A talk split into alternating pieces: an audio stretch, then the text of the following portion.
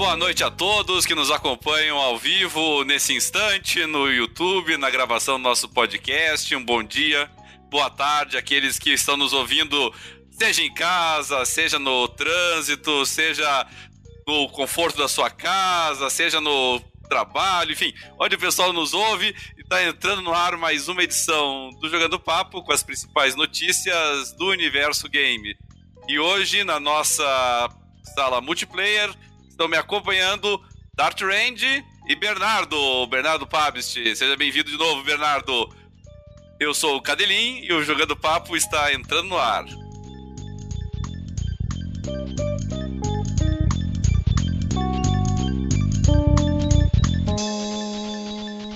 É isso aí, gente. Bem-vindos a mais uma edição do Jogando Papo, Jogando Papo 193, o programa onde não basta jogar, é preciso debater. Hoje, hoje nós temos o, uma protagonista um pouco diferente para o nosso programa, né? Volta e meia, nosso programa é focado em cima das notícias uh, do Xbox, do PC, da, do PlayStation. Uh, fica aquela guerrinha ali entre os consoles da Microsoft e da Sony, mas hoje nós não esquecemos deles, nossos queridos nintendistas, o pessoal aí que, que curte jogar no Switch, que está curtindo, é o console que provavelmente vai ser o console mais vendido da geração que passou, né? Embora ele seja um console aí de geração e meia. Nós tivemos o Nintendo Direct, o Nintendo Direct com notícias, algumas notícias que já se esperava, outras já tinham vazado, algumas coisinhas interessantes aí. E nós vamos começar o programa de hoje tratando dessa principal notícia aí que foi o Nintendo Direct. É, começando e antes de eu passar a palavra até para os nossos, os nossos é, colegas hoje aqui de mesa redonda, ou de mesa triangular, nesse caso, é, vamos começar por, por, aquilo que não foi grande novidade, né, Dart Bernardo? Nós tivemos algumas notícias ali que não eram jogos novos, eram expansões, Tivemos uma notícia é, da expansão do Monster Hunter Rise, o Sunbreak. É, é para ser uma expansão muito grande, uma expansão que poderia quase ser um jogo, jogo apartado. Eu achei o trailer muito bonito, né? O Monster Hunter tem essa, essa qualidade né, de fazer CGs que são muito bacanas. Tivemos a, um, um update ali pro, pro Animal Crossing, Animal Crossing que foi até premiado como melhor jogo no ano passado aí, recebendo uma pequena expansão, né, um pequeno update ali, que é o, o, o, o Barista Brewster, né? Tivemos o, algumas notícias ali pro Mario Golf, o Super Rush também. Uh, além dos jogos que estão já saíram para outras plataformas, mas que estão chegando no Switch agora. O principal destaque nessa categoria foi a chegada do Disco Elysium, The Final Cut. Uh, dizem que com algumas adaptações ali para tornar ele mais acessível para a forma portátil do Switch. Claro que pelo trailer é difícil a gente visualizar a qualidade dessas melhoras. Achei muito bonito só a edição física do jogo, né? Muito bacana a edição física pro pro Nintendo Switch. É, com relação a essas primeiras é, notícias e que em grande parte abriram o Nintendo Direct, é, Bernardo, começando por ti aí, é, algum desses jogos aí você chegou a, a jogar? Algumas dessas expansões aí estavam é, sendo aguardadas por ti? Seja bem-vindo. Obrigado, Cadelinho. Boa noite a todos. Obrigado.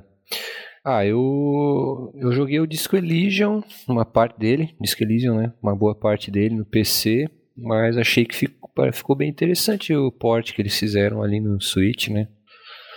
Mas desses jogos aí não são os que eu costumo jogar muito no Switch, não. Apesar de que acho que é, são, são updates bem-vindos, né? É, eu, eu achei bacana essa expansão do Monster Hunter Rise pelo fato de ser é, uma expansão bem grande, né? Que traz é, novos locais, novos monstros, traz novas histórias, traz novos modos de jogo. Eu, eu gosto muito desse tipo de expansão, sabe? Porque uh, a gente de vez em quando tem aquelas expansões ali assim que, ah, colocam lá um personagem novo, colocam armaduras novas, colocam. Eu lembro até hoje, né? A gente não se esquece nunca daquela expansão infame e paga, né? Do Oblivion, que era só uma armadura pro teu cavalo. E, e, e, felizmente a gente avançou bastante desde então, né? E aí consegue trazer expansões aí maiores. O, eu lembro que o, o, o, o GTA. O, o GTA, acho que o, o 4, né, Dart, trouxe aquelas primeiras expansões lá do Gaytone, ou foi qual Sim, GTA aquele? O Lost and, Lost and Damned e o Ballad of Gay Tony. É Isso, o, é. Ali foi uma virada boa, né? Nesse tipo de expansão. O, o próprio Oblivion depois se, se redimiu, né? Fez uma expansão toda no, no universo dos sonhos lá. Depois veio, obviamente, as expansões de Mass Effect, de, The Witcher 3, isso é, isso é legal, né? Aliás, infelizmente não tiveram no GTA V, né? Poderia ter tido. Infelizmente, isso, né? Incrível. Uh, expansões excelentes no GTA V poderia ter tido e não, não fizeram. É, eu acho que a grande qualidade foi, foi essa, né? O, pelo menos de você ter essa expansão. A do Animal Crossing realmente ela é um pouquinho mais cosmética ali, e a do, e a do Mario Golf Super Rush é, é também, é mais os dois dois novos circuitos lá, duas novas. Nem sei como é que chama no golfe, né? O pessoal que gosta de golfe vai me, vai me trucidar depois, né? Não sei se é cancha, se é campo, deve ser campo, né? O, dois novos campos do, do golfe lá. É, pista. ah, assim. E, e, e personagem. Essas são daquelas expansões que não, não me agradam tanto, assim, né? E, e você, Dart, alguma dessas coisas aí te bateu o coração? Você nem, nem tá mais com o Switch, né, Dart? Não tô mais, mas nenhuma dessas me, deu, me daria vontade de pegar de novo. O, o que eu acho bacana foi a da, do Disco Elysium em particular, né, Bernardo? É, é, que o, o Disco Elysium é um jogo mais adulto, então eu acho bacana que o, a Nintendo esteja de portas abertas para jogos que fogem um pouco da faixa etária tradicional do, dos jogos dela. É o Disco Elysium é. que eu não, não cheguei a jogar, né, nem, nem o jogo principal, então não não conheço, por isso que não, a expansão não chegou a me bater nada. Tem que dar Mas, uma uh, chance, Dart. O, o, Monster Hunter, eu, eu não sei se esse Monster Hunter do, do Switch é o mesmo que tem para Xbox e PlayStation. Ou é, é outro, e, então. Esse é o Monster Hunter Rise, né, que recebeu as expansões. Não é o World. Não. É, é, se é o mesmo estilo, não, não, não não é tua praia.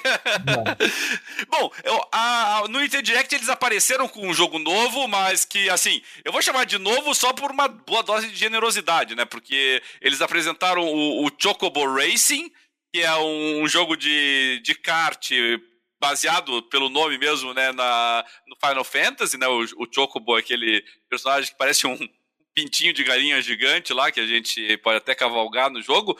E, e, e ele e agora veio a, veio a sequência dele, porque o Chocobo Racing foi o primeiro que saiu, né? E aí saiu agora o Chocobo GP, que vai ser lançado no, no Switch, mas uh, vamos ser sinceros, né? É, é, é Mario Kart com o design, o desenho e as skins dos personagens do Final Fantasy. É, a gente, a gente se pergunta por que, que Mario Kart 8 faz tanto sucesso se é muito parecido né, com os antecessores, se for analisar, né?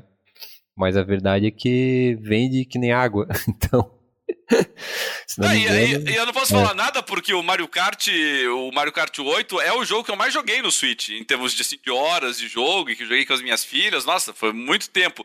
E, e ele é, é, que nem FIFA, que nem jogos de esporte em geral, né? É quase a mesma coisa dos jogos anteriores. O, o, Mario Kart 8 ele leva isso a uma outra potência até, né? Porque ele recicla as, as pistas dos jogos anteriores, né? Pra você para você correr, então assim, até as pistas não chegam a ser novidade grande parte dos circuitos, ele assim. Mas ainda assim ele é envolvente. Agora, há limites, né? Você colocar. Se, se o. Se a, a, Sony no PlayStation, a Microsoft no, no, Xbox lança uma cópia do Mario Kart, vá lá, né? Porque é, eles não têm nada. a própria Nintendo. Sonic Racing. É, mas a, a Nintendo é. já lançou várias cópias. Eu me lembro que no Nintendo 64 tinha o Diddy Kong Racing, te lembra? Isso, é verdade.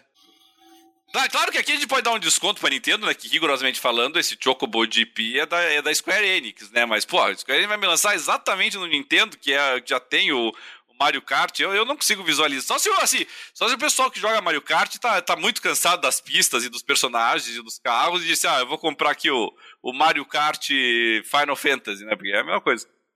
E para falar a verdade, a, a, Nintendo faz horas que não lança um novo Mario Kart, né? Porque esse 8 é, era do Wii U, não é? Isso, exatamente. É, o meu, é, meu foi é relançado. O meu é de Wii U ainda. Eu tenho um do Wii U que eu jogava com meu filho. Tá ali ainda. Não comprei de Switch, não. É, eu tinha o do Switch quando eu tinha o Switch. Mas uh, tá na hora de lançar um novo, né? Mario Kart.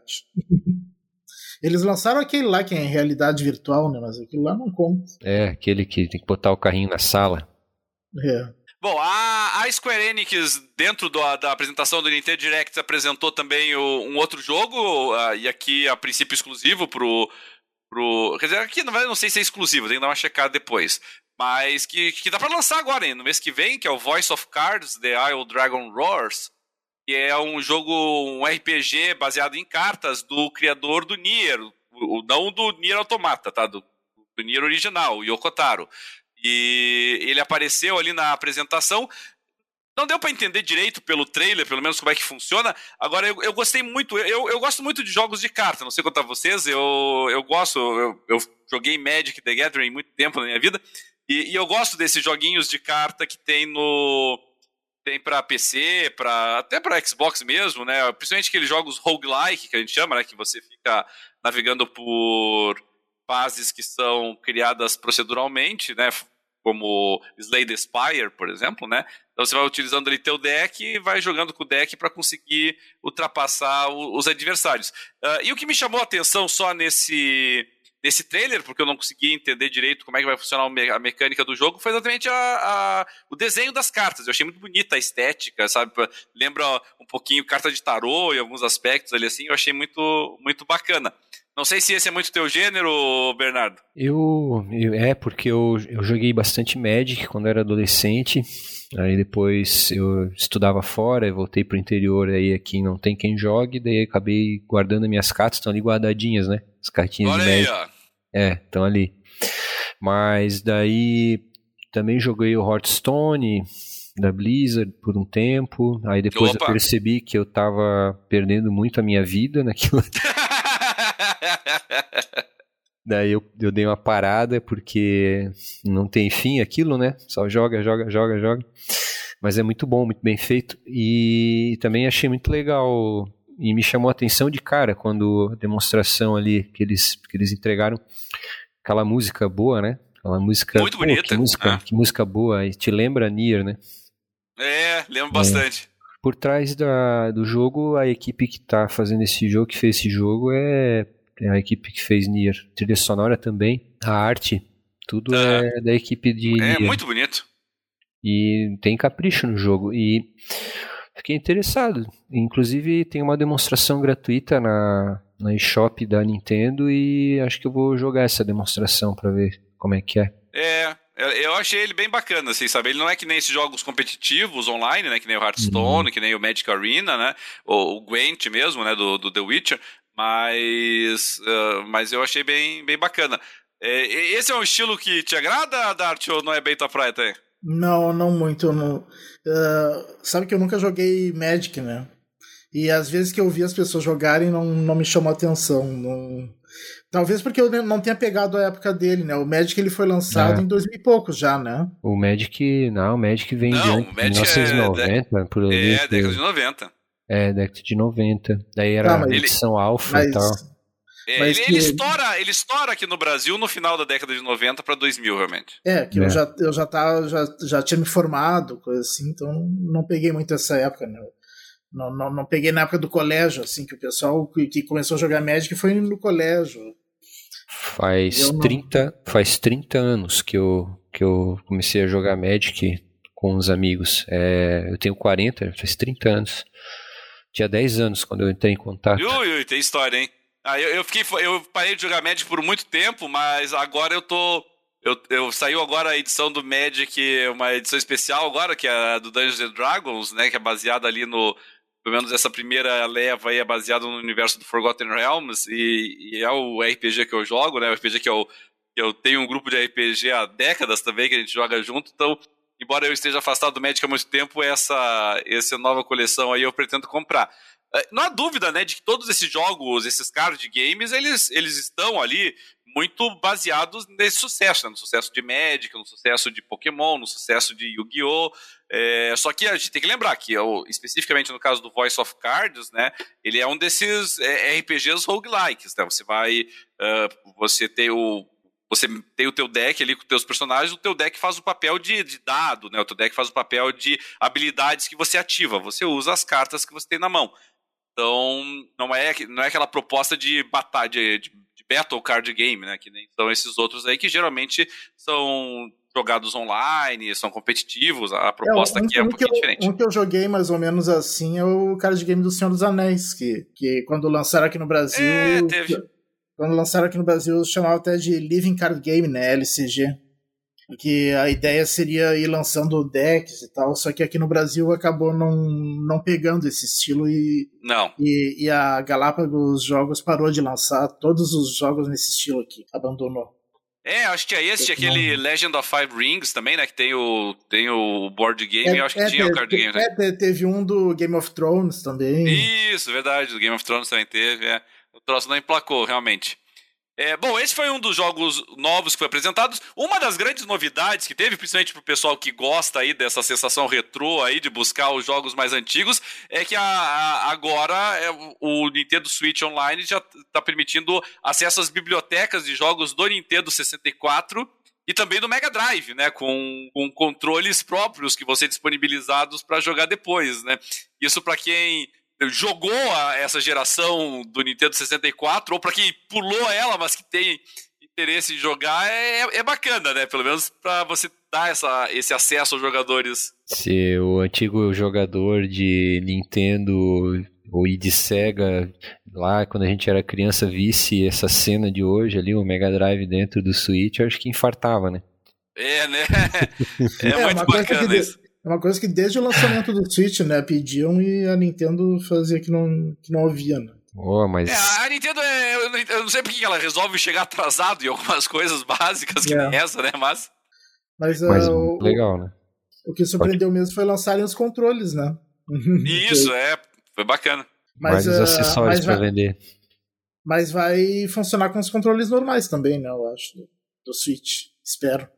Não seja Sim. obrigado a comprar os controles É, eu jogar. acho, acho que é jogos. só porque os controles, o controle do Mega Drive era bem diferente, né? Na posição dos, do- dos três botões ali. Então, Sim. ele pode causar um certo estranhamento, porque se eu entendi direito, os comandos não, não vão.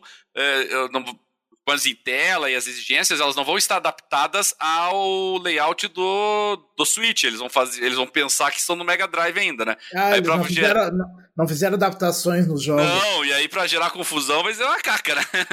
Ah, E é, vocês não acham que. ah, eu achei interessante, comecei a reparar. Não sei a opinião de vocês, eu pedi, mas eu senti que a Nintendo parece que ela tenta responder à concorrência de alguma forma. Tipo, eh, esse negócio dos jogos da, de Mega Drive e de Nintendo 64, que é nostalgia, retro game. Qual é o console que está sendo lançado agora, que foi esgotado, com foco em jogos de Steam? e que tem um hardware bom, portátil, tá, joga, vai jogar tudo, né? O Steam Deck. Steam Deck, né? E aí o pessoal, ah, eu tava, até escutei o pessoal falando, não, eu vou comprar um Steam Deck porque lá eu tenho todos meus joguinhos antigos que eu posso jogar e tal. Dá a impressão que a Nintendo eu tenta responder isso. né? jogar emulador no Steam Deck. É, Ah, não daí- duvide nada. Porque, vamos lá, a experiência de tu ter um Switch e jogar com esses controles de Mega Drive provavelmente é melhor do que, sei lá, tu comprar aqueles consoles é, Mega Drive, Mini Mega Drive, que eles vendem, né? Esses consoles ali para jogar alguns poucos jogos do catálogo. Ali nesse, nesse sistema da, da Nintendo tem vários jogos muito bons, né? Antigos. Nintendo 64, né? Que só se jogava por emulador, ou no próprio Nintendo 64 tem um apelo legal pra quem é retro game, né? É, isso é verdade. Ah, e a. E, o. Pra quem é retro game, ou pelo menos pra quem gosta de puxar, né, da. Da, da memória esses jogos aí, o- a Nintendo Direct foi um prato cheio, né? Porque não só veio com o Nintendo 64, a biblioteca do Nintendo 64 do Mega Drive, ele apresentou o remaster do ActRaiser, um remaster que eu achei até muito bonitinho do ActRaiser, me surpreendeu. É, e aí não é um remaster, mas, mas é uma coleção e de uma franquia muito importante que foi o Castlevania Advance Collection. E vai sair também para outros consoles, mas sai também pro, pro Switch e, e é bacana, né? Porque ele vem com, pra, pra quem é fã, né? Ele vem com, com arte original ali, né? Mostrando os sketches, os desenhos em que os personagens foram baseados. Eu acho que para quem é retro game isso é bacana. Tinha também o Pac-Man, esses mais antigos, vocês viram? Isso. E Uma coisa que eu fiquei que eu fiquei bem curioso é se esse controle do Nintendo 64 vai vir com o Rumble Pack ou não. Ou você vai ter que comprar o Rumble Pack separado. É, isso eu não cheguei a checar, né, velho? Eu, que eu me lembro que eu tinha, quando eu tinha o Nintendo 64, eu tinha o Rumble Pack, né? Eu comprei separado na época. E, e, o controle na época ficava com uma pegada bem diferente, né? Ele ficava mais pesado. Ficava bem mais pesado. Era uma sensação bem diferente de jogo mesmo. Bom, Aí tinha ah, também o. Desculpa, cadente, o Ocarina of Time também que eles mostraram, né? Mostraram o jogo Ocarina of Time lá, o Zelda também, né? É, ele tá, ele tá na biblioteca, né? Não é um remaster como a gente gostaria, né? Ou menos ainda um remake, mas, mas tá, vai estar tá lá também. Não, é só porque eu vi daí, eu mencionei pra não esquecer. Aham. Uhum. É, teve muito, muitas apresentações legais aí para quem curte os jogos tanto da, do Mega Drive quanto da Nintendo, mostrando uma aproximação muito grande, né, da, da Nintendo com a Sega, né? A Sega é, trazendo os jogos por conta do Mega Drive para Nintendo. É, é, curioso a gente pensar, né, que foram as duas grandes rivais naquele período e, e, é bacana que agora a gente possa jogar pelo menos no mesmo console todos esses games aí. Eu acho bem, bem legal isso. Ô, Cadelinho, desculpa Diga. só acrescentar para a discussão. É interessante ver o Nintendo é, botar tanto foco nesse retro game. É, o que, que vocês acham em relação ao Steam Deck? Eu acho que ainda o Steam Deck é mais apelativo. Apesar de que a base é bem maior do, do, do Switch, né? É, a Steam Deck essa semana enviou, a Valve enviou os primeiros kits de desenvolvimento pro, pro Steam Deck, né, para que possam ser feitas as, as adaptações que o pessoal quiser. É, eu, eu, já mencionei aqui em programas anteriores, Bernardo, que é, o Steam Deck eu, eu, tenho muito interesse nele, tem que verificar o quanto que vai, vai chegar o preço dele, né? É, eu acho que ele, ele pode ser muito atraente para o jogador, tanto para o jogador hardcore, que é um portátil aí mais, mais peso pesado, quanto também para os jogadores que, exatamente isso, gostam do retro game, né, gostam de jogos é, antigos, e o PC tem muito disso, né, dos jogos terem uma, uma longevidade muito grande. E, e eu, eu concordo contigo, eu, eu não tenho dúvida de que a, a Nintendo respondeu ao avanço do Steam Deck. Não, não tanto a, ao fato da, do PlayStation 5, ao fato ou à retrocompatibilidade já do Xbox na geração anterior, mas sim ao Steam Deck, né? Eles Se bem que, que eu ele... acho que o Steam Deck não tem muito foco em retro gaming. É um efeito colateral dele, porque é um, porque é um mini PC, né? É, mas, mas tá chegando ali, né? Quer dizer, não, não, não tinha essa concorrência pra Nintendo antes. É, vai pesar muito, a pessoa vai levar muito em consideração que ele já tem a biblioteca vasta ali dentro do Steam, né? Todos os é. jogos antigos dele para poder carregar para onde quiser. Ah, isso é Porque uma baita vantagem. A, a, Nintendo, a Nintendo tava reinando sozinha nos portáteis, não é? é? Você tá falando aí de, de, de um período assim que não, não teve mais o Vita em competição, então a Nintendo tava competindo com tablet e celular. Né? E agora vem um aparelho, como é vamos chamar assim, um aparelho mais voltado pro, pro público hardcore, não, não que os fãs da Nintendo necessariamente sejam hardcore, mas mas com foco em games, né? Diferente do, do celular e do tablets. Eu acho que é bem diferente. Parece que a, a Valve esperou o lançamento do Switch é, versão OLED para dar essa facada, né? Porque o Switch, tô todo mundo esperando uma versão robusta, né? E aí é. eu acho que foi um tiro no pé. O, o Alexandre aqui tá perguntando o, o, preço do, do Steam Deck lá fora. Já, já saiu os preços, Alexandre, tá? Na versão mais de entrada do Steam Deck, que é com 64 GB, é 400 dólares. O, na versão de 256 GB é 529, na versão de 512 GB, tudo isso obviamente de rígido, né? O, preço é 649 dólares. Então são esses os preços do, do, do portátil da Valve. Mas eh, a Valve não é uma empresa que tem a distribuição própria aqui no, no Brasil, né? Então ela vai depender muito da distribuição terceirizada. Que, na verdade, essa é a grande aposta da Valve, né? Ela quer lançar o Steam Deck é, em parceria com essas com os grandes uh, revendedoras aí, né? Com o, o, o mercado de varejo, para que o mercado de varejo consiga lucrar em cima do, do aparelho. E, ela, e como a Valve, diferentemente da, da, da Sony, da Microsoft, né, não tem um o esquema próprio de distribuição.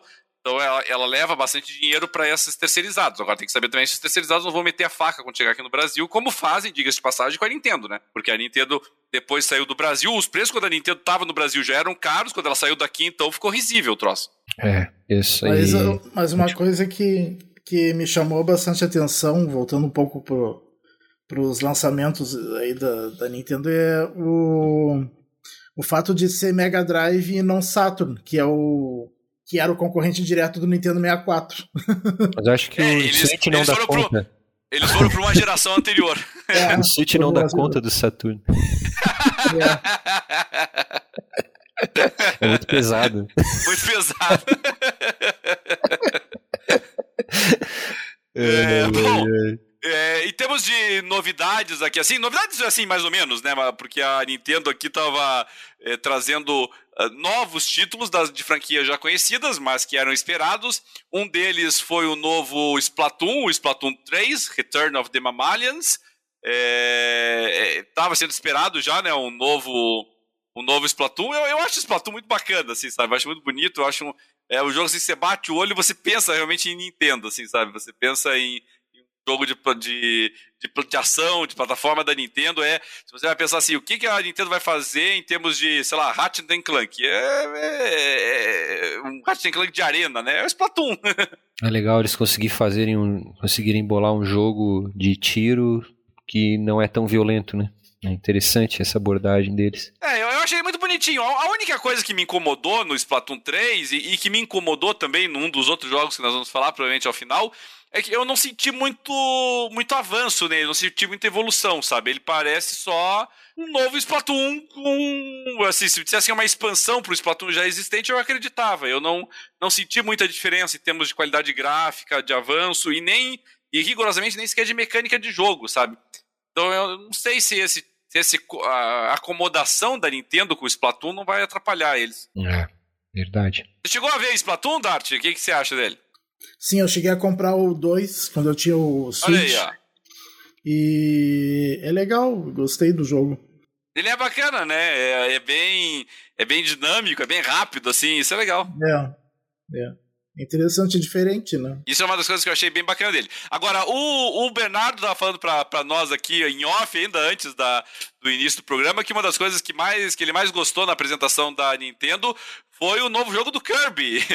Kirby The Forgotten Land, Bernardo. Fale aí pra nós o que, que você achou dele. É, eu, eu até tô, eu tô jogando aqui o, o último que saiu pra Switch, né? Que é, é Dreamland, se não me engano, né? O último. Mas eu gostei. Eu nunca tinha jogado Kirby, na verdade. Eu não tive 3DS, eu não tive Super Nintendo. Eu era aquele menino que ia na casa do amigo jogar Super Nintendo, né? Mas eu tinha um Mega Drive e ia na casa do meu amigo jogar Super Nintendo. Ah, mas era, eu fazia isso também. Eu tinha, por exemplo, eu tinha o Nintendo 8 bits e meus primos tinham o Master System. É. Aí uma das diversões era um visitar a casa do outro para jogar os jogos dos respectivos consoles. É, e, e, e, aí naquela época eu já aprendi a admirar Mario, né? A jogar Mario e tudo. Mas o Kirby eu não tinha jogado e a primeira vez que joguei foi ali no Switch e gostei muito. É um jogo. É, é uma pintura, é uma obra de arte esse jogo, pra ser sincero. Uhum. Ele, é, ele é diferente do Mario, ele é mais voltado para diversão e para O Mario ele é mais, um pouco mais desafiador. Né? Tem mais quebra-cabeça, né? É, e o Kirby é mais assim, diversão, é, ideias criativas para você explorar. É, é, muito legal, muito bem feito. E esse aí em 3D tá muito bonito, né, cara? Trilha sonora. É um jogo muito legal, principalmente para quem tem filhos também, né? Muito bom. Legal. Chegou a esse daí, Dart? Vi e não gostei. Você percebe assim, o, o Dart é um cara muito empolgado com os lançamentos da, da, Nintendo, né? ah, eu achei um Mario genérico. Ah, ah mas, mas, ele tem, né? O, o todas as, as, plataformas, né? Todos os, os, jogos têm essa, esse tipo de, de jogo, assim, né? É, é um estilo importante, é um estilo icônico pros, pros games e e, e, tem um público, né? Você pegar, por exemplo, o pessoal que joga no Xbox, né? Pegar aquele Super Luck Tale, é a mesma coisa, é exatamente esse tipo de proposta. Só, só que é uma proposta que a Nintendo costuma fazer melhor do que a concorrência. Pois é, eu acho que é, é por isso que eu não gosto de jogo de plataforma. O, o Mario é tão melhor que todos os outros jogos de plataforma que eu acho todos os outros ruins. Não, não consigo gostar de nenhum outro. Ele estraga, estraga a experiência dos outros. É. Eu sou muito fã de plataforma. Eu, eu fechei o Hollow Knight Joguei Opa, todo... isso é difícil, hein? É, isso é difícil, isso é difícil. Inclusive, eu, eu fiz uma coisa quase impossível. Tem uma, uma área do Hollow Knight que você tem que passar que é, que é uma sala escura. E aí tu tens que achar uma lanterna para passar por essa sala. E aí eu... Aham.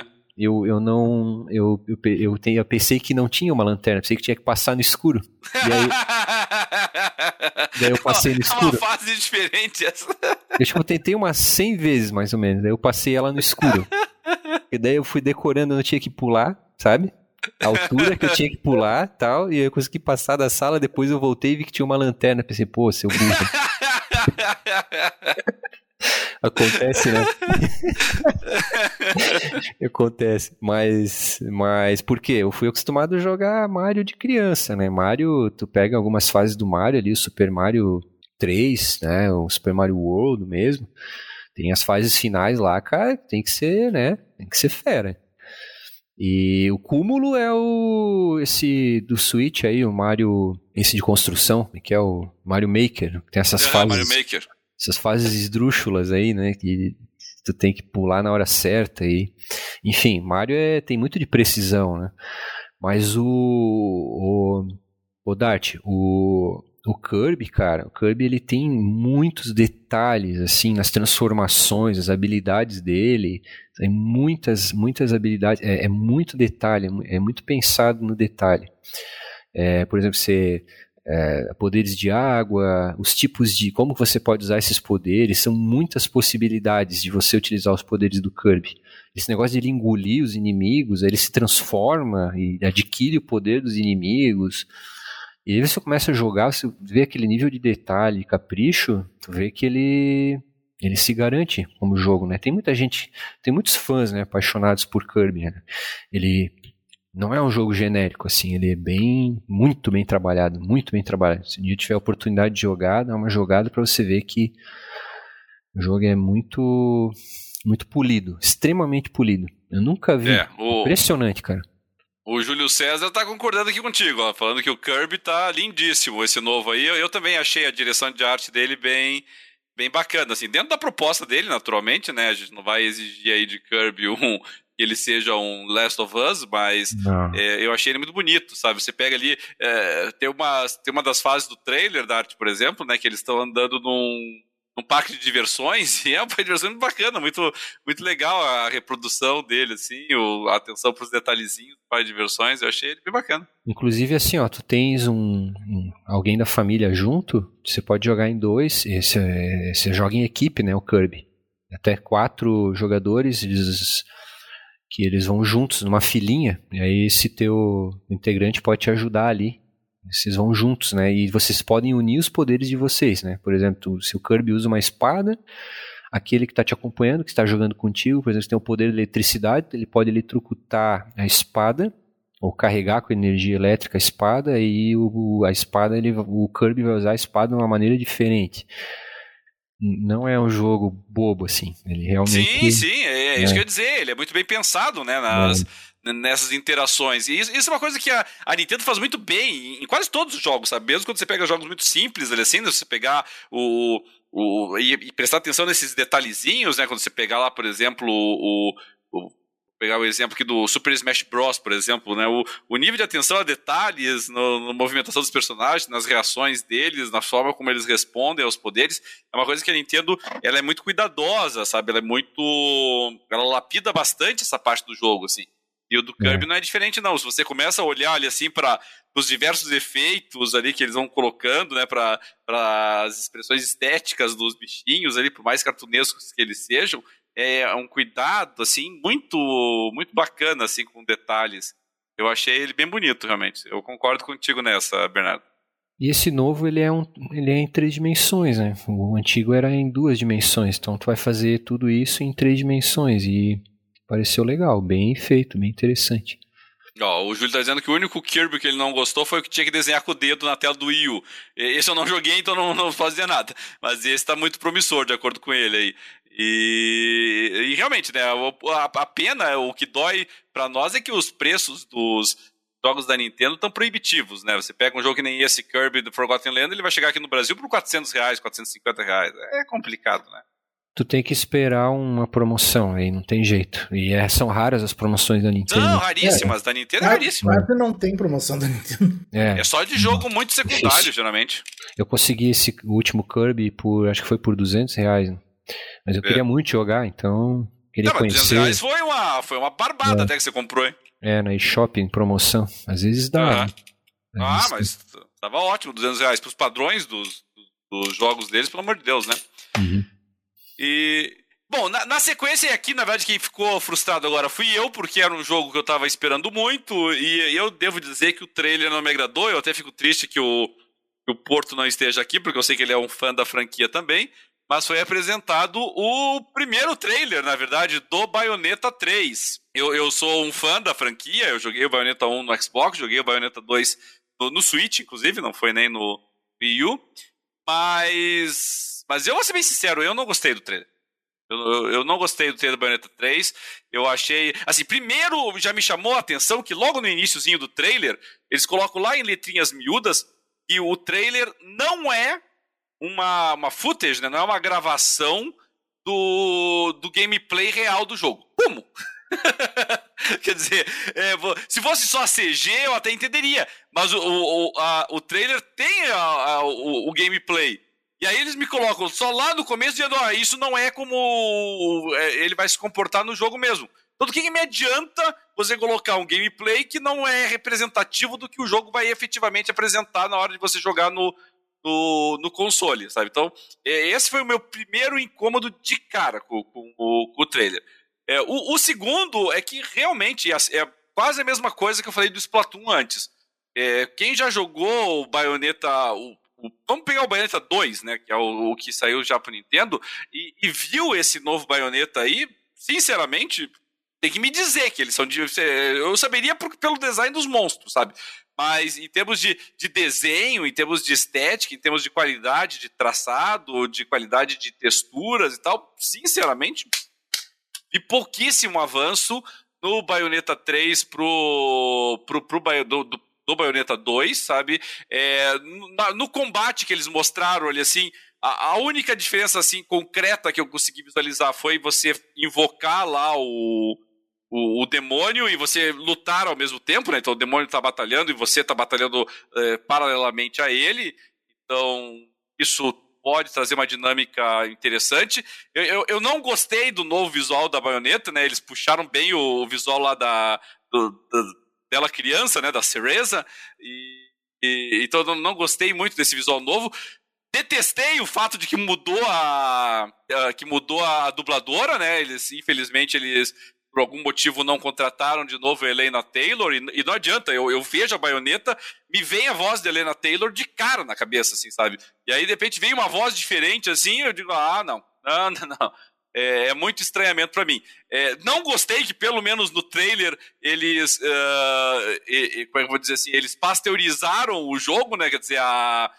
A, a baioneta, por exemplo, nem, ela nem fica nua quando, tra, quando chama o monstro, né? Você vai ver ali, quando ela chama o, o demônio, ela faz a dancinha, né? Faz ali uma dança que até teve uma razoável redução na sensualidade comparada dos jogos anteriores. E, e, e, quando ela invoca o monstro, já não é mais saindo da roupa ou saindo dos cabelos, né? Que era o cabelo que ficava, fazia o uniforme dela. É, então, assim, são.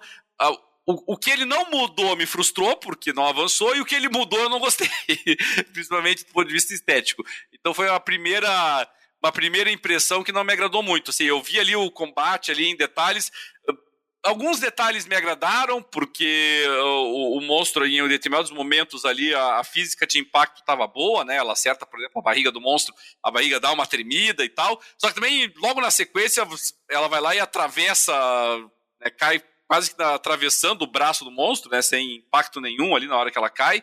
É, não, não sei, realmente não, não me agradou tanto assim o que eu vi. O, e, e, como o Júlio falou aqui, é, realmente ele está ele tá pasteurizado em outro aspecto também, ele está pasteurizado nas cores. E uma das coisas do baioneta é que ele era muito vibrante nas cores, né? A baioneta podia estar tá se vestindo de preto o tempo todo, mas daí tinha o, o negócio roxo pulando, aí tinha o negócio rosa, aí tinha o negócio verde e vermelho, e o troço brilhava. E aí aqui não, aqui tá um um negócio assim todo cinza, pelo menos no trailer, né? Pode ser que talvez em outras fases, em outras circunstâncias, em outros momentos, vá, vá estar tá mais iluminado. Mas o trailer em si nos apresentou um jogo um pouco. É, palavra que eu vou dizer. Talvez até cinzento não seja a melhor expressão, mas assim, uma tonalidade muito pastel de forma geral, sabe? Muito pouco saturada. Eu acho que talvez aqui a expressão seja mais correta. Uh, o baioneta tinha uma saturação de cor maior e esse novo não, não tá tão saturado. É, Dart, você chegou a ver o Bayonetta 3? O que, que você achou aí do, do trailer? Uh, vi uh, e realmente eu achei ele menos colorido do que, do que os anteriores. Mas eu nunca fui muito fã de Bayonetta, eu não joguei nem o 1 nem o 2, assim, não. Porque eu, eu não sou muito fã de hack and slash. o hack and slash que eu gosto é o God of War. É, que, que deixou, tem uma proposta ele, própria. Que ele, que, ele, que ele deixou de ser hack and slash, né, na verdade, agora, no, no último jogo. Mas mas uh, hack and slash tradicional, assim, esse mais puxado pro, pro japonês, já não sou muito fã. Então, mas uh, achei ele realmente menos colorido, mas está bonito, assim, o jogo. É que o primeiro Bayonetta, quando foi lançado, ele foi foi um choque, né? A gente é, era um espetáculo visual e de mecânica quando foi lançado pra gente, né? A gente ele tinha um estilo do Devil May Cry, né? hack and slash, mas com uma mulher sedutora, atraente, é, super estilosa, né, baioneta. E aí, pô, daí tu pega uma empresa, uma empresa tradicional que nem a Nintendo para tocar isso aí. Não, não, não, não pode tirar, não vamos tirar a roupa aqui, porque, né? Mas no, mas no Bayonetta 2, esses componentes estavam presentes. Eles estavam ah, mais é. suavizados é. do que no Bayonetta 1, sem dúvida, mas estavam lá ainda, né? Tinha aquele inuendo, né, que a gente chama, né, aquelas, a, a, aquelas insinuações, assim, estavam é, presentes, é, a, havia muita sensualidade na personagem, né, você vendo nesse trailer que ele, eles substituíram a boa parte da sensualidade dela por, um, por uma proposta um pouco mais é, brincalhona, para uma proposta um pouco mais, não vou dizer infantilizada, mas talvez é, juvenilizada, assim, sabe? E eu não sei, para mim, pelo menos, isso sou estranho, porque a proposta da, da baioneta não era essa. Então você está mudando a proposta da, da, da, personagem no jogo.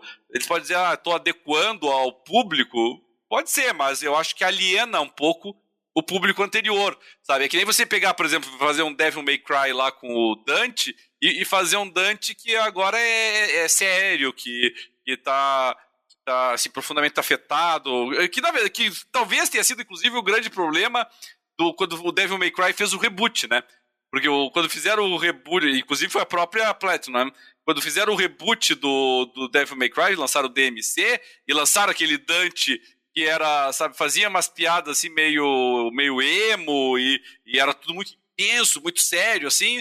É, isso alienou os jogadores que conheceram o Dante relaxado, o Dante brincalhão, bonachão, é, é, bem mais solto, né, bem mais extrovertido. E aquilo alienou, tanto que alienou que o pessoal teve que voltar daí com o Devil May Cry 5. E, e eu acho que o Bayonetta 3 corre esse risco também. É, depois o pega um Devil May Cry, Devil May Cry 5, que é quantos FPS ele roda, um nível de agilidade enorme, que, que tem hardware para tocar, né? Aí é. pega esse baioneta 30 FPS, provavelmente.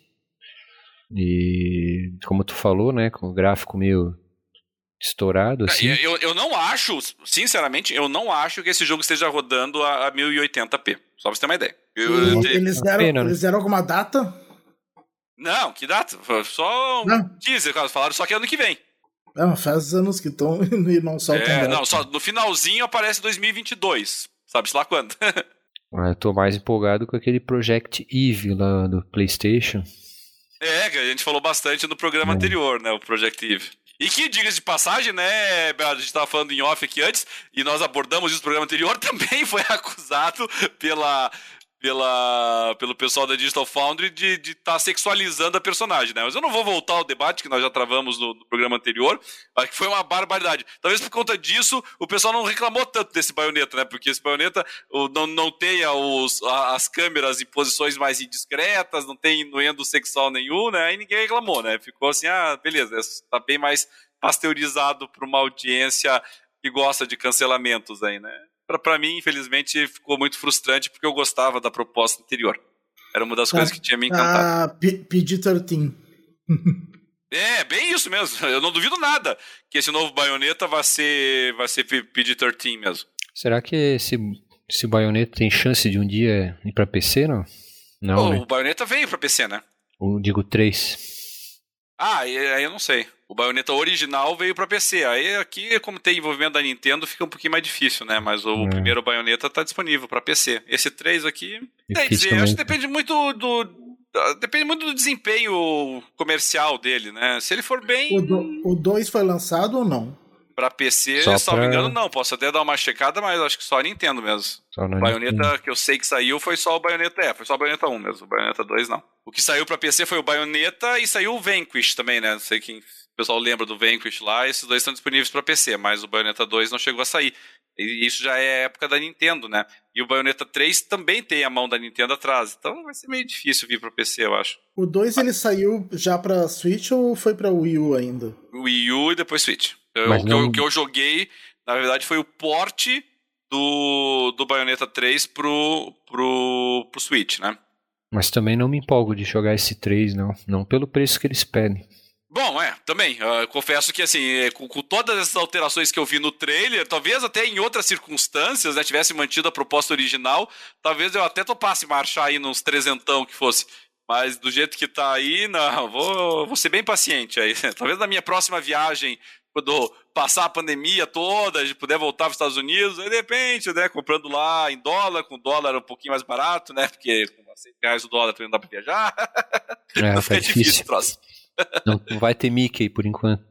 É. Mas de qualquer maneira, o que me parece que é um, é um consenso entre o pessoal que está nos acompanhando aí na nossa gravação ao vivo aqui, o, o, o Júlio, o Alex e tal, é que ó, a realidade é uma só, né? O Switch está vendendo bem, ele é um fenômeno de vendas, mas o, as limitações do, do hardware dele ficam evidentes, né? Ficam evidentes exatamente nesses momentos, né? Quando a gente olha para jogos assim que já saíram para Switch antes, como foi o caso do Bayonetta 2 e agora o Bayonetta 3, e, e, você vê que não conseguem ir além daquilo, né? O, o, o console não aguenta. É, tá defasado. Né?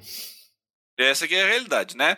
Mas enfim, no finalzinho lá do, do Nintendo Direct, nós tivemos uma notícia que não é propriamente de games, mas está relacionada a ele, né? Que nós vamos ter um novo filme do Mario, um novo filme do Super Mario, uma animação, na verdade, animação que, em que o Mario vai ser interpretado, e aqui a notícia interessante, né, pelo Chris Pratt, e, e, e, não, e não só essa informação, né? Nós já temos boa parte do elenco já selecionado, né? Então, o Chris Pratt está na, na voz do Mario, nós temos também que mais lá Anna Taylor, não sei das quantas lá, que vai fazer a vai fazer o vai fazer, um vai fazer a princesa, o Jack Black vai fazer o Bowser.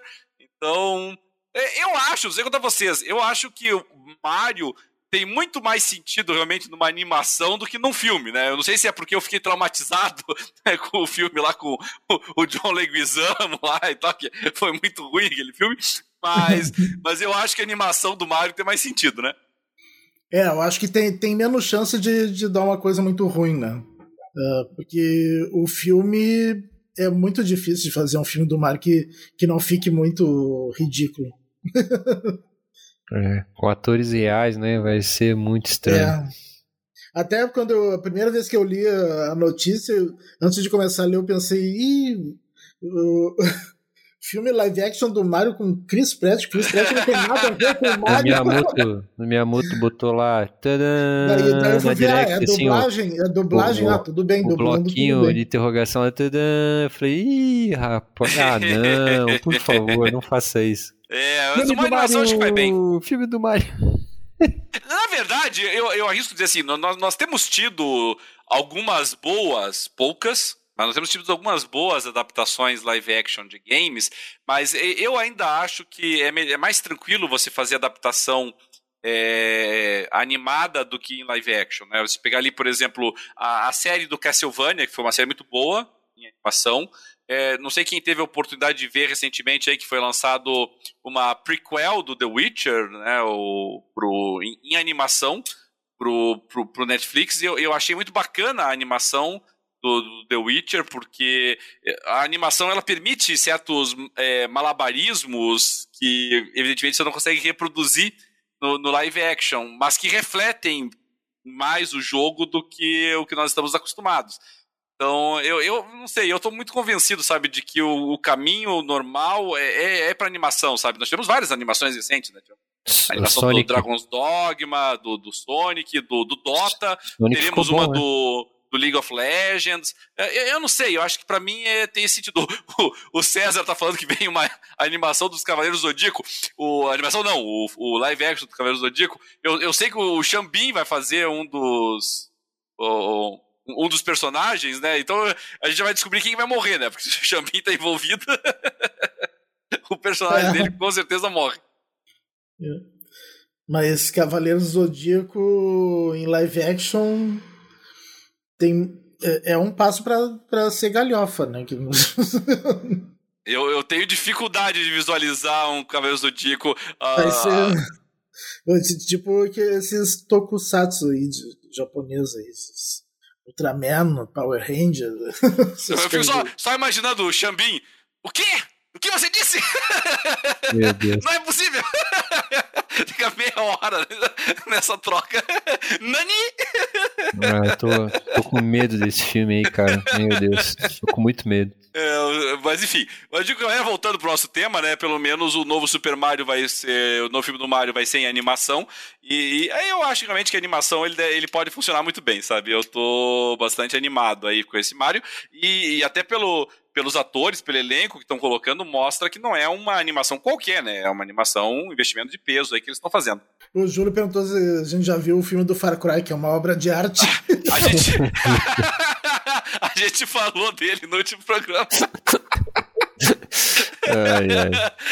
Não, eu, não tive, eu, não tive, esse prazer de, de ver essa obra de arte. Né? É mais um daquela leva do Uibol, né? O Uibol, é, o Uibol pensou assim: vou destruir todos os jogos possíveis e imagináveis. Aí ele fez esse, ele fez do Postal, ele fez do Dungeon Siege eu acho, é, eu acho que o Dungeon City, não sei se é em nome do rei ou coisa parecida, ou, ou, ou a adaptação, mas o Dungeon City, imagina, que é um RPG que, que mal e porcamente tem uma história e o cara fez a adaptação. E o do Far Cry também vai te contar uma história. Enfim, é, é para dar risada até que é divertido. E... Com relação a a apresentação da Nintendo, meus queridos. Querem acrescentar mais alguma Você coisa? Não pode falar mal dos filmes dele na frente dele, que ele dá. Que ah, ele... ele vai desafiar ah, pra uma briga. Ô, Cadelinho, essa é a reação da Nintendo. Reação da Nintendo à Sony, cara. Porque a Sony tá lançando a série do The Last of Us, entendeu? É, a Sony tem, tem investido nisso. Mas a Microsoft também, né? Nós já tem a do Halo, né? Eles, eles têm feito essa migração, né? A Nintendo quer alguma coisa no cinema pra causa desse apelo, né? É. é um mercado importante. E a Nintendo sabe que ela está sentada em cima de muitas franquias é, poderosas, né? Muitas franquias de, de renome. E ela, e ela capitaliza em cima disso. Então, se é para capitalizar em cima disso, vai nessa, né, meu querido? Mas uh, tu vai encerrar, mas é, e o Metroid Dread mostraram bastante, né? Opa, verdade. Tava me esquecendo, bem lembrado. O que, que tu achou do Metroid Dread aí, Bernardo? Ah, espetacular, cara. É, pra né? quem gosta de plataforma, meu Deus, né? Maravilhoso, ótimo. Lindo, fluido, muitas é, habilidades. É... Ah, Metroid é Metroid, né? Eu é, a única que... coisa que, que, me frustrou desde o anúncio do Metroid Dread é que não era o novo Metroid que eu tava imaginando, né? O Metroid anterior ainda. Não. Mas, mas fora isso, realmente, ganhou um novo trailer de gameplay ali e e, e é, é, mais um daqueles clássicos que tá na mão da Nintendo, né? Então dá pra curtir bastante ali, assim, é uma plataforma bem, bem bacana, eu achei, assim, sabe? Ficou bonitinho aí. Pra quem curte, né, as plataformas é, em 2D, como é o caso do Metroid Dread, eu achei bem, bem bonito mesmo. É. E uma proposta bem clássica, bem tradicional, né, do plataforma. Muito bonito, você me interessei nesse jogo aí. É, essa foi uma, é mais um aí que a gente tá na guarda. Eu não cheguei a ver, Bernardo, o Metroid Dread tá com data já de lançamento ou não? Cara, eu vi a data de lançamento, será que é final do ano? Vou confirmar aqui, peraí. É, dá uma confirmada aí, porque realmente eu não, eu não me recordo agora. Enquanto o, o Bernardo dá uma olhadinha nisso... 8 de ah, outubro. Tá aí. É, então tá chegando já, mês que vem, né? É, tá aí. Vamos ver o preço, Muito né? Bem, então. Baratinho. Baratinho vai vir. Sim, claro. para um, pra uma plataforma de 2D ainda por cima, né? É. É, bom, fugindo um pouquinho da, da Nintendo agora e para as nossas outras notícias, é, Dart, nós tivemos uma notícia aí para quem gosta de vanguarda gráfica aí, e por falar em Far Cry, né, já que o Júlio César falou aí do, do filme do Far Cry, veio a notícia de que o Far Cry 6 só vai ter ray tracing na versão para PC, no PlayStation 5 e no Xbox, inclusive o Xbox Series X NECA. NECA de ray tracing e NECA de, do, do Fidelity FX da AMD. É, será que isso é um, é um reflexo de, do como os jogos têm penado em ray tracing nos consoles, Dart? Ou, ou será que é, é fruto de um um acordo mesmo feito aí com a, com a Ubisoft? Eu acho que é um pouco das duas coisas. É que eu acho que provavelmente em ray com Ray Tracing ia ter que rodar em 30 FPS, né, o jogo. E pelo uh, a versão oficial deles é que eles queriam que o jogo rodasse a 60 FPS, queriam que mantivesse a 60 FPS e com, com aquelas funções de clima dinâmico e mais outras funções lá do jogo que tivesse que, que queria que nos consoles tivesse tudo, tudo isso e por isso tinha que sacrificar o Ray Tracing. É, porque no, nos consoles o, o, pessoal realmente tem, uma, uh, tem um policiamento muito grande né, com relação à questão de desempenho, de, de estabilidade da, da performance. É, é, diferente no PC, né? Que os jogadores de PC, até em virtude dos PCs terem configurações díspares umas das outras, né? Os jogadores de PC são muito mais tolerantes com flutuações de performance dos jogos, né? Os jogadores de console já nem tanto, né? É, e o jogador de PC vai testando. Ah, se eu ativar isso aqui, como é que fica? Vai, vai ativando e desativando as coisas para ver para ver como é que fica melhor para ele. e, às vezes, e às vezes faz sacrifícios uh, conscientes. Ah, eu vou ativar o Ray Tracing mesmo que sacrifique outras coisas e tal. E no console a gente não tem essas opções, né? A, a empresa é que decide pela gente, né? O, o que, que vai ser sacrificado ou não. E eu posso dizer isso numa boa, porque eu sou bem assim, sabe? Eu, eu coloco os meus. Assim, não todos os jogos, né? Porque tem jogos que a performance pouco importa, né? Mas eu lembro, para dar um exemplo bem clássico, o Cyberpunk, quando saiu, além dele ser todo problemático, né, no lançamento, eu, eu assim, eu demorei, acho que umas. Olha, não, não é exagero dizer isso. Eu, eu demorei umas quatro horas, pelo menos, em termos de jogo, total de jogo, para eu finalmente parar de futricar nas configurações dele, sabe? Porque né, eu começava a jogar e aí eu não sabia se o que estava afetando o desempenho era limitações da minha máquina, eu não sabia se era problemas do, da otimização do próprio jogo, aí eu baixava é, mod para tentar aperfeiçoar e otimizar não sei o que e tal, e aí eu ficava futricando e vendo qual era o impacto no, no FPS, e infelizmente o Cyberpunk ele tem flutuações gigantescas, assim, de FPS, né? Então eu lembro, assim, que eu peguei uma ali que eu pensei assim, eu digo, não, eu vou, vou deixar uma configuração que eu vou jogar em 30 FPS. Então eu vou ficar em 30 e pronto. Então eu vou deixar tudo que eu puder no máximo e vou colocar aqui os mods que eu puder e vou, vou girar ali em 30. Aí eu peguei e coloquei nisso, mas não adiantava, sabe? Eu jogava ali 15, 20, 30 minutos a 30 FPS e de repente, no final da jogatina já tava ali 22, 23, nessa, nessa base, não tinha jeito, né? E, e, o, e o Júlio tá, tá falando aqui que ele, ele não consegue ver essa troca de desempenho por Ray Tracing como justa, porque ele não tem percebido tanta perda de desempenho e, e tem achado que o, que o impacto do Ray Tracing é gigante. É, é ou, ou, ou, dizer, ou o contrário, que eu já não sei se, né, se ele está falando que o impacto no desempenho é, é gigante. Eu acho que o impacto no desempenho é gigante. É, tem, tem mais sentido. Percebe, e ele não percebe tanto que, que melhora tanto assim a, o visual do jogo. Eu, eu, eu percebo as duas coisas, Júlio. Eu, eu percebo que o impacto da qualidade é grande e o impacto do desempenho também. Interessante. É, Tati, que... você é o cara que gosta de, de gráfico. Você, você também não vê esse impacto todo do ray tracing, não? Eu acho que depende do jogo. Em alguns jogos a gente não percebe muito, em outros sim. Uh, é, para falar a verdade, eu só consigo perceber realmente o ray tracing em reflexos. Sim, sim. Ali é o mais escancarado, né? É o mais visível. É, é. Nas coisas mais sutis, assim, eu não consigo perceber muito. Assim. É. Só, só se me mostram assim, do lado a lado, assim. É. É, você consegue perceber ele bem quando você tá assim, quando você tem o, o tem uma cenas d'água assim. é, cena é, é, é, superfícies refletivas de forma geral, né? Vidro, espelho, poça d'água, isso com certeza. Ou, ou, cenas em que tem um contraste muito profundo, né? Entre uh, áreas de escuridão e focos de luz, né? Quanto maior for esse contraste, mais o ray tracing impacta. É. Interessante, né? Eu tava. Quando lançaram aquele The, é, The Ascent, certo? Uhum. É, lançaram aquele jogo. Difícil aí, também. É, não é fácil, não. Eu instalei no, no PC e, e aí eu fui descobrir que o, que o The Ascent do Game Pass no PC, né? Ultimate, ele não tinha suporte a, ao Ray Tracing, enquanto o de Steam tinha.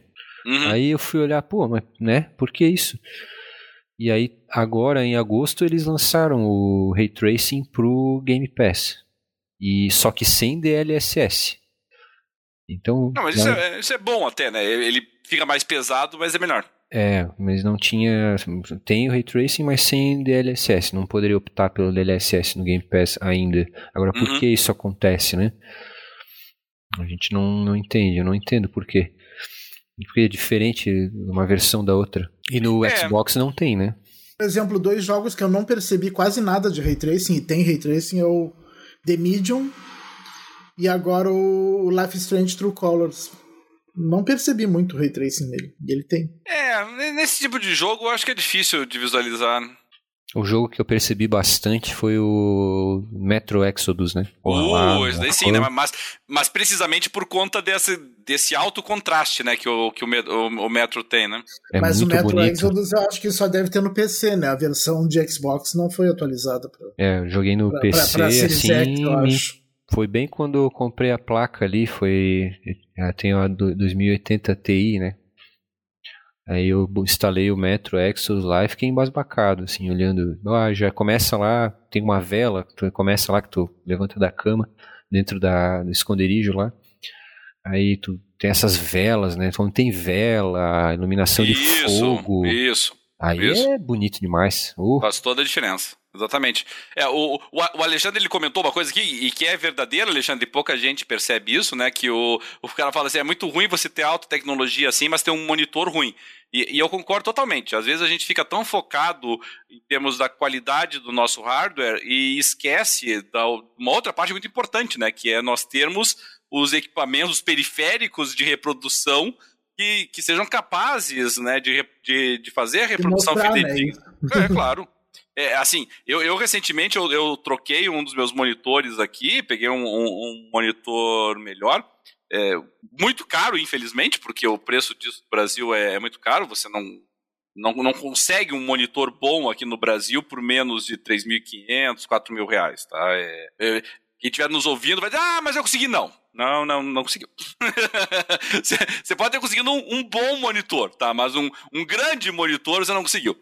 Tá? Os grandes monitores, monitores que são monitores gamers mesmo, que são que estão entre os, os melhores, não adianta. Aqui no Brasil é, é 3.500, é 4.000, é 4.500, 5.000. Isso para não falar né? Se pegar lá um Alienware, tá, você tá falando aí de 7.500, 8.000 reais. Então, eles são muito caros. Só que, é, se você, assim, não adianta você ter, ou melhor, comprei agora uma placa 3070, ou vamos lá, uma 2070, uma 2080, e você está usando um monitor de 10 anos atrás, um monitor lançado há 8 anos atrás, daí você vai dizer, ah, não, mas ele é um monitor já é 1080. 1080 não é nada para a tua placa, ela, ela dá risada da, do, do 1080 não é só isso, né? É, é, é, todo o restante, tempo de resposta, frequência e tal. Então você tem que ter uma máquina que seja capaz de reproduzir em todos os aspectos, inclusive nos periféricos. Principalmente brilho, brilho e contraste, né? Também, também claro. É, o é. principal também. Televisão e televisor é a mesma coisa, né? Se você vai colocar lá, ó, ah, vou, vou gastar uma dinheirama no Série X para jogar o Série X numa televisão de 10 anos atrás, não pegue o Série S. Não, não tem, tem por que você pegar o Série X numa televisão é, dessa, sabe? Então você tem que ter o equipamento adequado para você conseguir tirar do, daquilo que você está investindo tudo que você tem. Então, às Ou vezes, até uma TV nova, se for uma TV nova, um, um, essas 4K que, é, que, são muito baratas, que o pessoal compra, não vai ter a mesma qualidade Não, que, o- OLED. Muito longe. Por exemplo, o próprio Ray Tracing, que, eh, que é assim, eh, tem muita diferença de, de contraste, assim. O, ah, tu vai ver isso muito melhor numa, numa OLED ou numa QLED do que numa TV de entrada, assim, numa, numa IPS comum. Ou, ou mesmo num VA comum. Que não, que não tem um local, di- local dimming bom. E Isso, claro, com certeza. Então é muito importante, né, a gente pensar nesses aspectos quando a gente compra um jogo, né? Porque compra um o hardware, né? Porque você tem que estar com os teus periféricos acompanhando ele, sabe? O, o- o- no mínimo está no mesmo nível, sabe? É, eu peguei um. Pra acompanhar a placa, eu peguei um 1440p da Asus. Uhum. né, Já faz alguns anos, né? E ele. Tem G-Sync e tudo. né? Na época não era tão caro como é hoje, né? Depois dessa explosão do dólar piorou tudo, né? É, os, Mas- os monitores, os monitores estão muito caros. Mas é maravilhoso o monitor, é belíssimo, fantástico.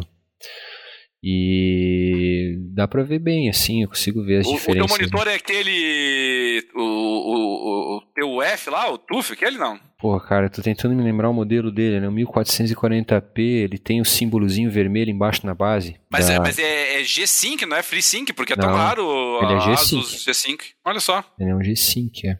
1440p, 144 Hz, ele é. Não, ele é um Deve top, ser é um o. top Puxa vida, não, não, o- 27 você ele tem o, o Swift, que é a versão é, FreeSync, que até é relativamente fácil de achar.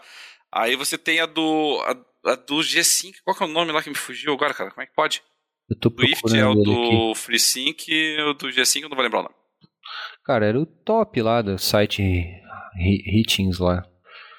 P- Asus PG, alguma coisa assim. Eu não, não tô Uh, conseguindo. esse daí é ferinha. É, não, agora eu me lembrei desse daí, sim. É, eu não, não me lembro qual que é o nomezinho dele, mas ele é muito fera mesmo. Bom, mas de qualquer maneira, o que importa é isso, né? Você ter o, o, o PG 279, não?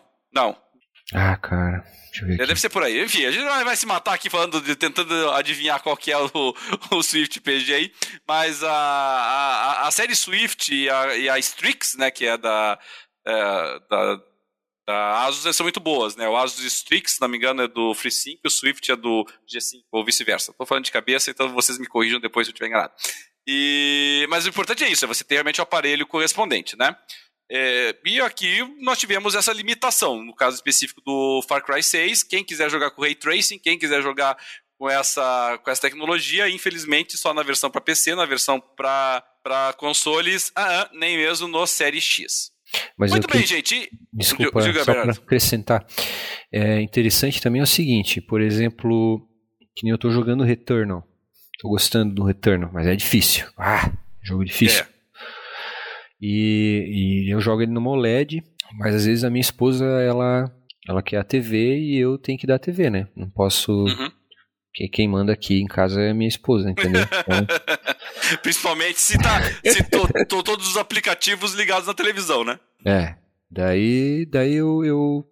É uma OLED, é uma B7, é um modelo mais antigo, né? É. É a, é a mesma OLED que eu tenho. É, a B7. ma- maravilhosa a TV, excelente, muito É. boa. Ela já não tem o mesmo tempo de resposta do que as atuais, né? As atuais têm um tempo de resposta mais rápido, acredito eu, né? Essa CX aí, ela é um pouco mais rápida. Sim, é. Mas pro É, retorno... a, a B7 já tinha um tempo de resposta bom pra época que ela foi lançada, mas É, as atuais têm tempo de resposta melhor. é, e aí eu, eu acabo pegando, eu tenho um monitor basicão aqui do lado, um monitor de 24 polegadas, Full HD, normal da LG, assim, que eu tenho num PC do lado da TV. E aí eu pego, ué, deixar minha esposa na TV, na TV, né? Daí eu ligo o PlayStation direto no monitor e vou jogar. E, e o interessante é que eu consigo ir melhor no jogo no monitor do que na TV. Provavelmente mesmo, é, provavelmente por causa do tempo de resposta, né? Que é mais baixo do monitor, sabe?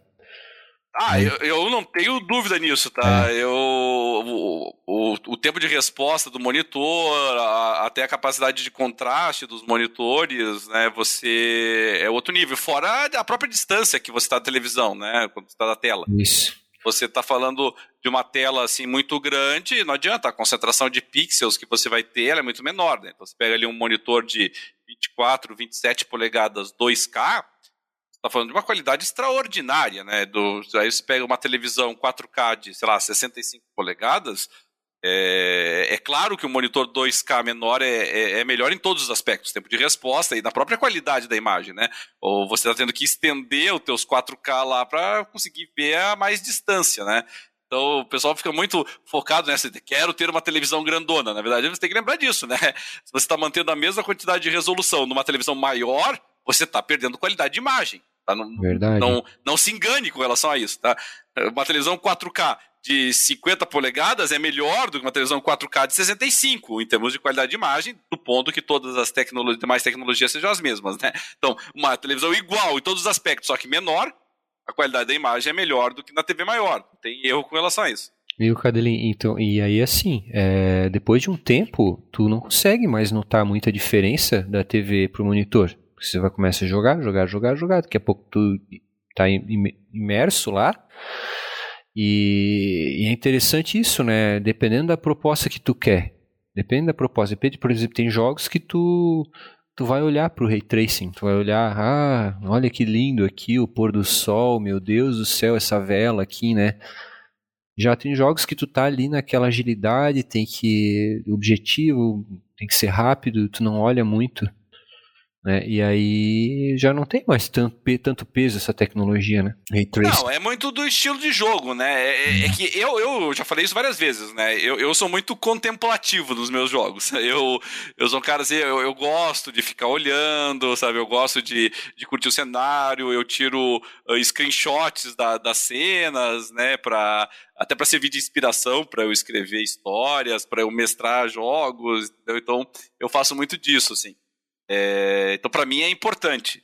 Agora, assim, realmente, você é mais daquele jogador, assim, do tipo, ah, eu quero ir do ponto A pro B, pro C, pro D, pro E, pra terminar aqui, ganhar as conquistas e tal.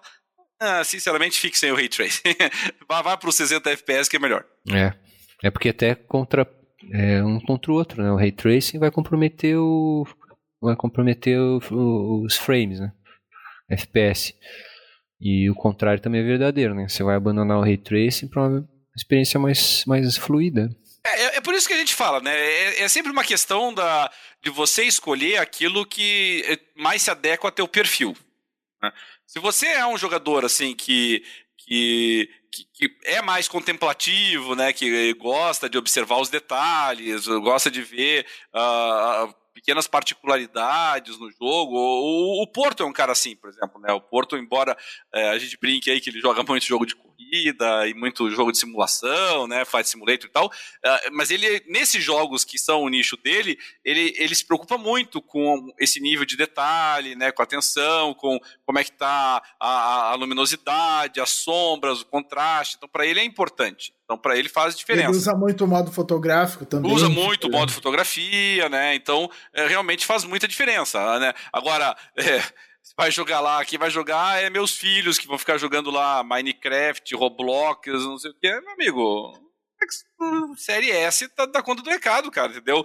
É, e Série S numa televisão 1080, se você quiser. Você não precisa comprar uma televisão 4K pra ele. O, mas... o, Minecraft a 4K não vai ser muito diferente do Minecraft a 1080. Mas o Cadeirinho, esse esquema do Xbox ali, pelo fato de ele não ter a placa da Nvidia, esse seria o fator principal para não ter o Ray Tracing? Estou falando isso mais tom de pergunta mesmo.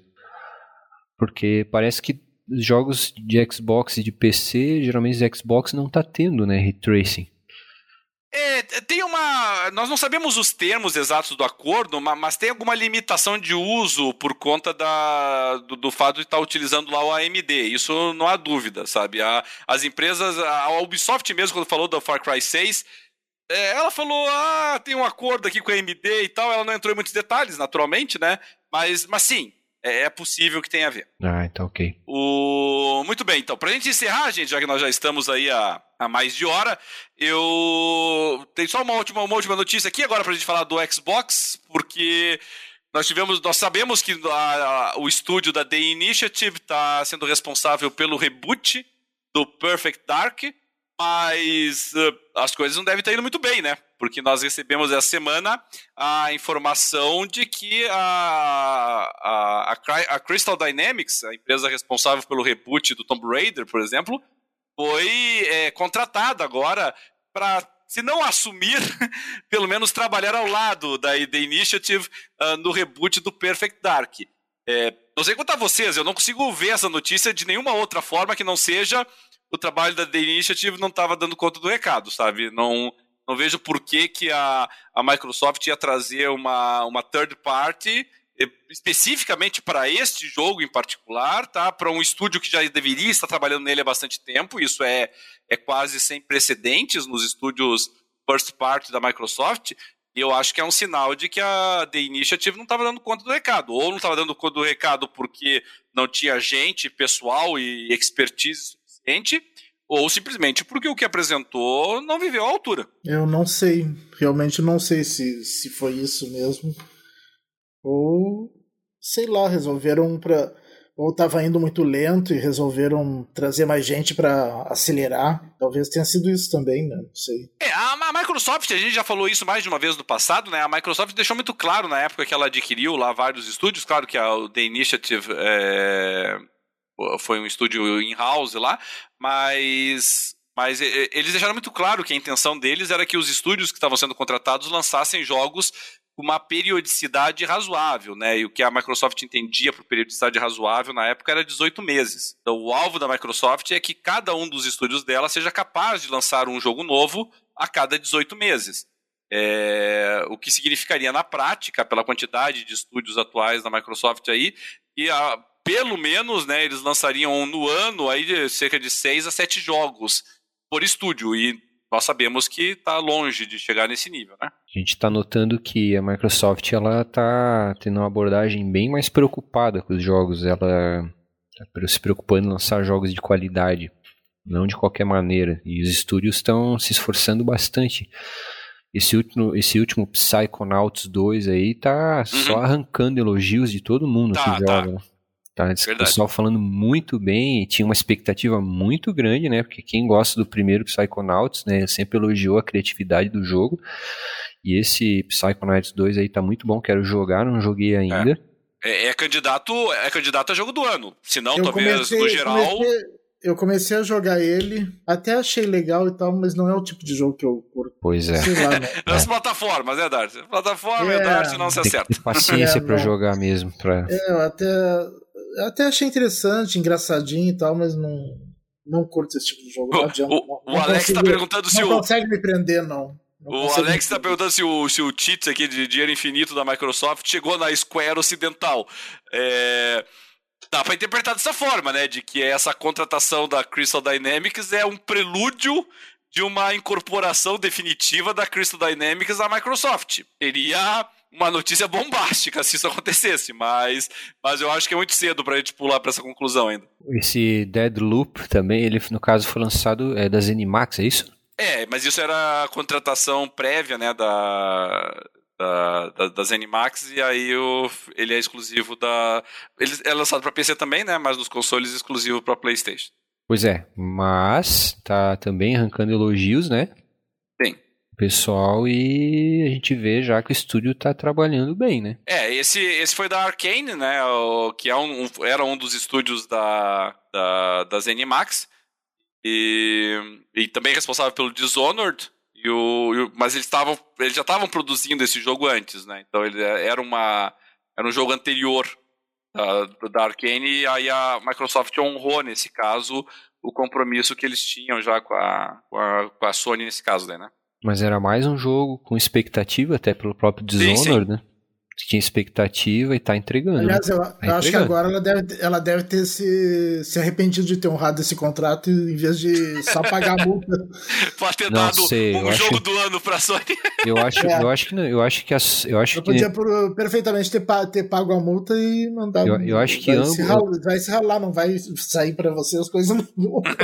é, é, é exclusividade temporária, não é? Hum, nesse não? caso, acho que não. Não? É, no, diz que sim, não sei, mas não, não nunca se sabe direito coisa. isso daí. É, né?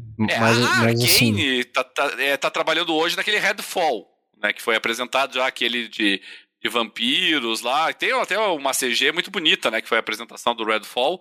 E tem uma vantagem para a Microsoft, né, Bernardo? Porque uh, o estúdio agora é dela. Para todos os efeitos, uh, é um estúdio que já tem jogos importantes na, no, no, no seu portfólio, como é o caso do, do, é, do Dishonored, como é o caso do Prey, que é deles também. E agora, para todos os efeitos, é o pessoal do Deathloop, sabe? Que está produzindo agora para a Microsoft. Então, não deixa de ter uma certa utilidade, né? Mas eu tô falando isso porque espero um Perfect, um Perfect Dark muito bom, porque pelo trailer parece algo ambicioso. E eu acho que a Microsoft ela tá caprichando, né? Ela tá se esforçando. Você vê pelo próprio Halo que eles seguraram, seguraram, trabalharam, trabalharam, trabalharam pelo beta, o pessoal tá elogiando verdade, se a gente parar para pensar, não sei aqui também se vocês concordam comigo, é que, eh, regra geral, os estúdios da Microsoft não, la não lançam jogos ruins, sabe? É, é, isso desde sempre, sabe? Desde a época lá, se a gente puxar lá, desde a época da, da, do, do, da Ensemble, né, puxando da, dos estúdios antigos da Microsoft, é muito raro os estúdios da Microsoft é, lançarem um jogo ruim. Às vezes ela pode não lançar um jogo extraordinário, né? Às vezes pode ter ali um, um Gears of War que não vive tanto à altura do que a gente imaginava, né? Pode ter um, um, alguns jogos assim que são bonitos, mas não, não são tão ambiciosos, como foi o caso do Outer Worlds, por exemplo, mas nenhum deles é ruim.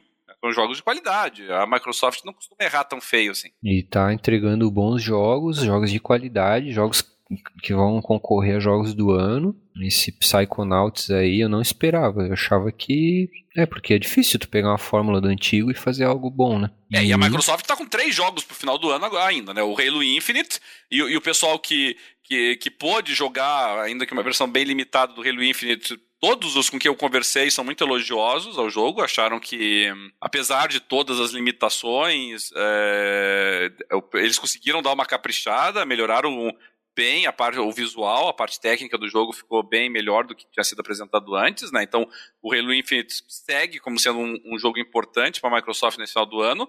E, e, nós temos ainda o Forza Horizon 5 e o Age of Empires 4, né? Dois jogos aí saindo é, na sequência, né? Age of Empires 4 em outubro, Forza Horizon 5 em novembro, o Halo Infinite uh, no, no multiplayer pelo menos em dezembro, né? Então, uma sequenciazinha muito importante para a Microsoft aí nos, nos, três próximos meses. Não, é o multiplayer e a campanha que sai em dezembro. É só a campanha co-op que, que fica para depois. Ah, é verdade, verdade. Desculpa, você está certo. Só a campanha co-op fica para depois. O ano que vem promete, porque as duas empresas, Sony e Microsoft, estão bem, né, com bons jogos. Vai ser uma peleia grande. É, essa, essa última aí, apresentação da Sony também, né, com jogos muito esperados, é. né? Eu, é, espero... eu ainda hum. acho, sabe, Bernardo, que o, o Deathloop, apesar do Deathloop ter sido muito elogiado e apesar do, do, do Ratchet Clank também ter sido muito bem recebidos, eh, eu ainda acho que é um ano que a Microsoft está mais forte do que a Sony, sabe? A Sony, ela ela estava praticamente só com o Ratchet Clank esse ano e, e, deu sorte que o Deathloop foi melhor até do que a gente esperava, né? Eu confesso que eu não estava esperando muita coisa do Deathloop, não. E mas ainda assim é um ano muito forte para a Microsoft esse. Vai ser, é diferente do ano que vem, né? Ano que vem a, a Sony vem muito, muito forte, realmente. É, só teve a má notícia para ela, né? Que a, a Nintendo resolveu vir forte ano que vem também, né? Então, para a Sony vai ter novamente a presença incômoda da Nintendo ano que vem aí com lançamentos importantes, Bayonetta mesmo sendo um deles. Então, é, vamos ver como é que fica aí para 2022. Eu acho que 2021 ainda foi um ano da, da Microsoft. Mesmo até que, de repente, Deathloop ganhe aí como jogo do ano, não acho que vai ser o caso, mas pode até ser que ganhe como jogo do ano. Mas, mas ainda acho que é um ano que a, a Microsoft foi bem mais sólida do que a Sony. Esse. Não, e esse serviço, ver, né? e o Game Pass está entregando muita coisa boa, né? Impressionante. Ah, tá. tá louco, é muito tá passeando, bom. realmente. É isso aí. Tudo bem, então. Senhores, mais alguma coisa que queiram acrescentar para hoje ou podemos encerrar por aqui já? Boa. Encerrar. É isso aí, né? Já estamos aí com uma hora e meia mais ou menos de programa, então já podemos ficar por aqui. Meus amigos que nos acompanharam ao vivo aqui, mais uma vez agradeço aí a presença de todos, todo mundo que teve desde o começo aí, o Davi que deu um oizinho para lá desde o começo da nossa gravação, o Alexandre, o César Melim também, o Júlio César que chegou por ali também, o Alex também que apresentou várias contribuições durante a nossa conversa. Obrigado pela participação de vocês aqui na nossa transmissão ao vivo. Mais uma vez também obrigado a todos que nos acompanham através do nosso podcast, nos diversos agregadores, na Amazon, Spotify, Deezer, onde vocês podem nos encontrar. Também o pessoal que quiser pode nos acompanhar através da nossa página no Facebook, da nossa página própria, jogandopapo.com.br, também através do nosso Instagram, do Jogando Papo, que nós postamos alguns memes de vez em quando por lá, ou compartilhamos alguns divertidos que nós encontramos. E o pessoal sabe que se quiser participar, se quiser trazer informações, se quiser sugerir pauta, se quiser sugerir algum conteúdo que queiram que a gente aborde, e até mesmo se quiserem participar e ser convidado para participar de alguma das nossas gravações, é só entrar em contato conosco no nosso e-mail, jogandopapo.com.br. É isso aí então, gente. Mais uma vez, muito obrigado a todos pela audiência, para os nossos espectadores também. Nós vamos ficando por aqui. Uma boa noite a todos, bom dia, boa tarde a quem estiver nos ouvindo depois e até a próxima.